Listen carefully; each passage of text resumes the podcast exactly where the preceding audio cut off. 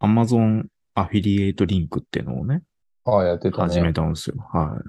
まあ、そこから買ってくれたら万々歳みたいな感じでね、小銭を稼ごうということでね、アフィリエイトリンクを概要欄に貼ってるんですけど、なんかちょっとそれはどうなんだろうっていうのが一つありまして、Amazon Music うん。が、ポッドキャストの7割ぐらいの聞かれてる経路なんだよね。 Amazon Music。はいはい。 Amazon Music が7割なんで、Spotify とかはもう全然10%とか。うん。まあよくわかんないけど、そこから経由で、で、Amazon のアフィリエイトリンクじゃん勝手に相性はいいのかなとさ、思っちゃうわけなんだけど、まずね、リンクがさ、概要欄から活性化してないんだよ。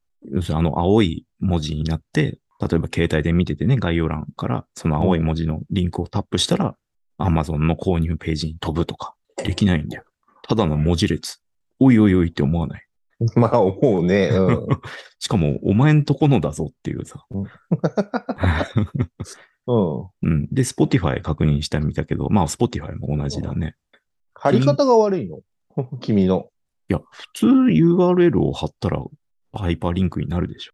普通はね。えっと、一応 HTML を埋め込むことはできるわけよ。で、それでやると、例えば、本当に商品の画像と値段とみたいなところまで表示もできるわけ。うん、オーバーロード16巻の書影がね、ちゃんと見れて、金額も下に出ててっていうのがさ、一番押しやすいじゃん。そうだね。というかまあ、ブログとかでよく見るようなね、流れじゃん。うん。ないんだ。Amazon Music。お前んとこのアフィリエイトリンクなんだけど、どうしたいや、まあ、ほら、大きい会社だからさ、仲良くない部部門もあるんじゃないのあ、ミュージック側から見ると、うん。もう絶対ロックにじゃないと。本体のアフィリエイトリンクなんていう、そういう小銭稼ぎのね、うん。小じきみたいなのはさせないみたいな。っさせない。ていうか、それができるようにしとくのがさ、あるべき姿のような気がして、で、まあ本体も儲かるし、うん。うん。配信してる人も儲かるしって、多分 YouTube はね、普通にリンク貼れると思うんだよ。ああ、そうだね。うん。で、タップしたえ、ら、何 ?YouTube に映るあ YouTube に映るか。一口メモ。調べてみたところ、ポッドキャスト配信アプリ、アンカー発信で Amazon Music へ向けて RSS 配信すると、概要欄の URL はハイパーリンク化しないらしい。技術的に難しいのかなセキュリティの問題なのかな君の声を届けようとか言っておいて、アフィリエイトリンクが届いていないんじゃ、アンカーさん。ねえ、アンカーさん。それじゃあ規制もそがれるってもんですよ。まあ、その、クリックされるっていうのはもう忘れて、うん。どうやったら購入まで進むかっていうのを考えて、うん。じゃあ自分が欲しいものを概要欄に貼って、そこからうん俺が買えばいいんだと思ったんだよね。これはね、規約違反なんだよ。うん。でしょうねっていう話なんだけどね。ででしょう ね。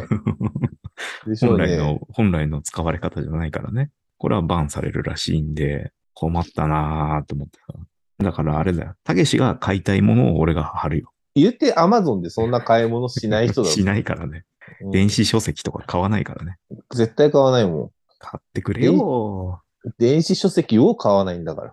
買ってくれよ。申し訳ないけども、うんそこはね。じゃあまあ、募集しますんで、あの、これを聞いてる人でね、うん、ちょうど炭酸水が買いたかったとか、ね、ちょうどお尻拭きが切れてるとか、そういう人はちょっと言ってくれればね、貼るんで、概要欄に。うんまあ、貼っときゃいいんじゃ 貼ったところでその人が別に得じゃないから ね。その、欲しいものが買え買えるし、なおかつ、小銭も落とせるっていうさ、誰も損しなういことじゃん。うん、まあ損はしないけど、ネズミ講みたいなことじゃん。いや、ちょっと違うとは思うけ ど、なんなら、じゃあ、アフィリエイトリンクね、あなたのアフィリエイトリンクを送ってくださいよと。僕も買うんで、うんそれを。うん、お互い踏みましょうよっていうね。ということでね、まあちょっと、Amazon Music の仕様どうなのっていう気持ちになった。うん、うん。うん。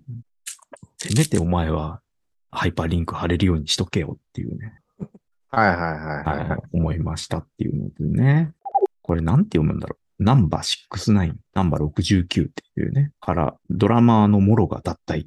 ツアーやフェスは全日程キャンセルっていうね、これ音楽なたりの記事なんだけど、ナンバー69のドラマー、モロがバンドを脱退すると。2020年に加入して、およそ2年半にわたって活動してきたモロ、他にやりたいことがある、挑戦したいことがあるっていうことで脱退しますと。で、えっ、と、10月からのツアーかなこれが全日程中止になったと。ああ、そうなんだって。で、まずこのんナンバー69ってなんだどうやらパンクバンドらしくて、あで、ナンバさんか、ハイスタのね。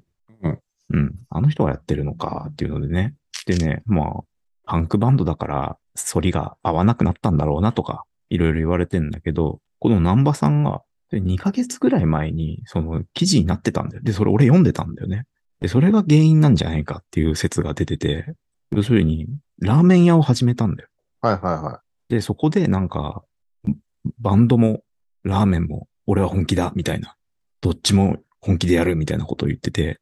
だからそれの余波みたいなことで考えると、これは多分そのうんラ。ーメンも本気だ発言を聞いて、ドラムの人がね、やってらんねえとなったんじゃないかと。これは勝手な予想だけど、でもちょうどなんか時期、タイミング的にうん。合うぞみたいな感じで、多分それまでは本当にツアーもね、10月のやつやるつもりだったんだろうけど、確かにこのコロナで身入りも減ってると思うんだけど、そういう中でボーカルの人だけがラーメン屋を本気でやり出したら、それは他のさ、なりわいのない、ここのバンドで食ってくしかないっていう意気込みのさ、メンバーが、と、そのラーメン屋と二刀流でやるみたいなボ、うんボーカルでは、ボーカルなのかなまあ、このナンバさんではさ、それ受け取り方違うよなっていうね。なんかすごい繋がったと思って。これはこものうすリごンい。クは正しいリンクなのかわかんないけど。正しいリンクなのかわかんない。で、コメント欄さらっていくと、やっぱりそれを言ってる人がいて、あやっぱそうだよなっていうのもあるし、あと、これ多分新しい Yahoo、この Yahoo の書き込みのね、新しいスター誕生の瞬間だと思うんだけど、うん。 いや、若いし、そういうマスクのね、着用とかのいざこざがあったんじゃないかみたいな、もう見当違いも甚だしい書き込みをしてる人がいて、多分若い人はマスクしたかったんじゃないかみたいなね。うんうん。うん。で、ボーカルはパンクだから、あの、マスクなんかしてらんねえぜって言ってね、コロナはただの風邪だみたいなことで意見の相違があったんじゃないかみたいな書き込みがあって、うん。な、何を見たらそういうことになるのみたいな、あの新しいヤフコメスターがいたんですよ。そうだね。 うんで、この人の過去のコメント見ると、全部マスク絡みなんだよ。あらゆる社会事象を、あきっとこれはマスクへの、あの、反発から起こした事件だ、みたいなことを書いてて、すごいな、怖いな。 うん。キラ星のごとく現れましたよ。いやー、びっくりしたな うんそのボーカルとドラマーでね、マスクへの見解が違ったことによる脱退って、まあ前代未聞だよね。絶対見本だ前代ね。未聞 だし、本当にどこ、どこをどう読み取ったらそうなるんだっていうね。はい、っていうのがまあ、あったね。うん。まあ真面目な意見としては、ね、このタイミングで抜けるなよっていうのがあるじゃん。2ヶ月後にツアーだよってね。いや、まあ、多分、いきなりやめますじゃなくて、多分調整はあったはずだから、普通に考えればね。あったのかなあっやめるのはいいけど、ちゃんとツアーはできるようにしとけよっていうたのかなそう感じかそうな。そう。そうそう。調整があったんなら、おそらく代役を立てるなりで、中止にはならなかったんじゃないのかなっていうのがあるよね。うん。なんか不思議なんだよ、その辺が。だから、まあ、南波さんが、あ、これを機にちょっとラーメンに集中できると思って中心したのかもしれない。 ああ、じゃあもう解散だ。うん。やっぱり気持ちはラーメンに行ってたんだよっていうね。 ちょうど寒くなるし、ちょうどいいやと思って。 10月だぞ。寒寒くなってきて、 あ暖かいものが食いたくなるからね。ああ、そうだね。そう、ツアーの初日、新潟だから、10月8日うね。ん。うん。多分、新潟のラーメン屋じゃなかったか。あ、だから確かそうだよ。なかなかこう、味わい深い記事だったなと思ってね。深読みするとはいね。は単純にドラマーが抜けただけじゃないんだぞと。ラーメン屋が絡んでるっていう ね。あとね、これはもう、俺はタイトルだけなんだけど、い。うん。中中身読んでないんだけど、あの、スポニチアネックスの記事で、うん亀田光輝氏、賞金の使い道明かす。数百万買っても通帳の桁が減らないにスタジオ仰天っていうね、多分なんかのテレビ番組に出た亀田さんが、ね、あの過去いろいろ稼いで、ね、ファイトマネーで、えーまあ、賞金得て、で、数百万円の買い物をしても桁が減らない、通帳の桁が減らないっていうので、びっくりみたいな話なんだと思うんだけど、いくらなんだろうみたいな想像して、ちょっとニヤニヤしてしまったのが、例えば、あの、じゃあ、ファイトマネー500万、えー口座に入りましたと。数百万だから300万の買い物をするわけじゃん。うん。残りは200万じゃん。うん。桁は減らないんだよね。いらないね。まあ、で、じゃあ、1000万入りましたと。うん。で、300万買い物しましたと。うん残りは700万。桁は減るんだよいるね。ね。もう、いくらだったんだろう。下世話だな。 いやいやうんそれこそ奥とかね、入ってたら、まあ、だってうん、亀田光輝は、日本でもやってたけど、アメリカでもやってたでしょアメリカでもやってたから、とんでもない額が入るのかね。アメリカだったら高いんじゃないかな、ボクシング。ねえ日本よりも。から、まあ、それでちょっと、うん、いい感じになったのかもしれんし。う、うんんでも意外としょぼくて、900万とかでも、あの、うん。何百万使う程度では、桁は減らないんで。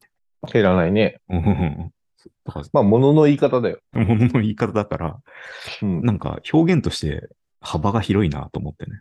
うん。通帳の桁が減らないんですよ、みたいなね。うん、それはいっぱいあるってことなのか、まあ、うんいっぱいあるってことなんだろうけど、うん。しょぼいパターンも隠されてるっていうね。実はっていうねう。ん、それは俺の発見 ね。